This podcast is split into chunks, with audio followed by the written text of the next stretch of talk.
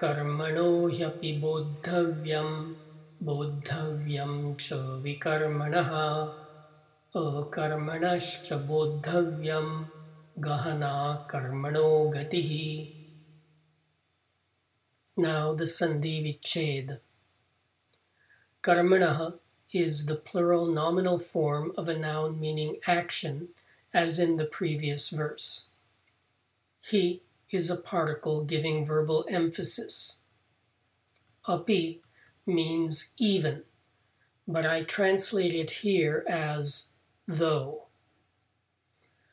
Bodhavyam is an adjective meaning to be known or understood.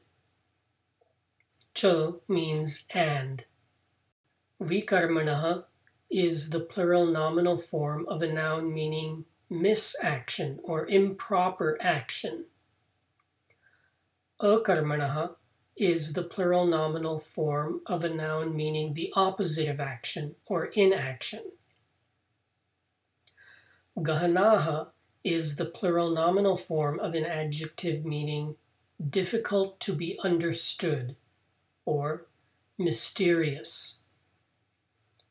Gatihi is the singular nominal form of a noun meaning motion, but also interpreted as way.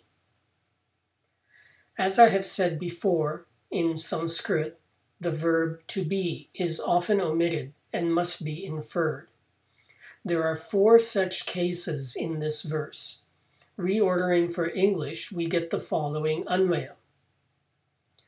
Hi api karmanah bodhavyam विकर्मणः बोद्धव्यं च च अकर्मणः बोद्धव्यम् गतिः कर्मणो गहनाः Indeed, though actions are to be understood, improper actions are to be understood also, and inactions are to be understood. The way of actions is mysterious. In this verse, Krishna adds improper actions to what are to be understood for liberation. He reiterates that the way of actions is mysterious. Thank you for subscribing to the 5 Minute Gita, narrated by Milind S. Pandit, with gratitude to my father and Sanskrit teacher, Dr. Sudhakar M. Pandit.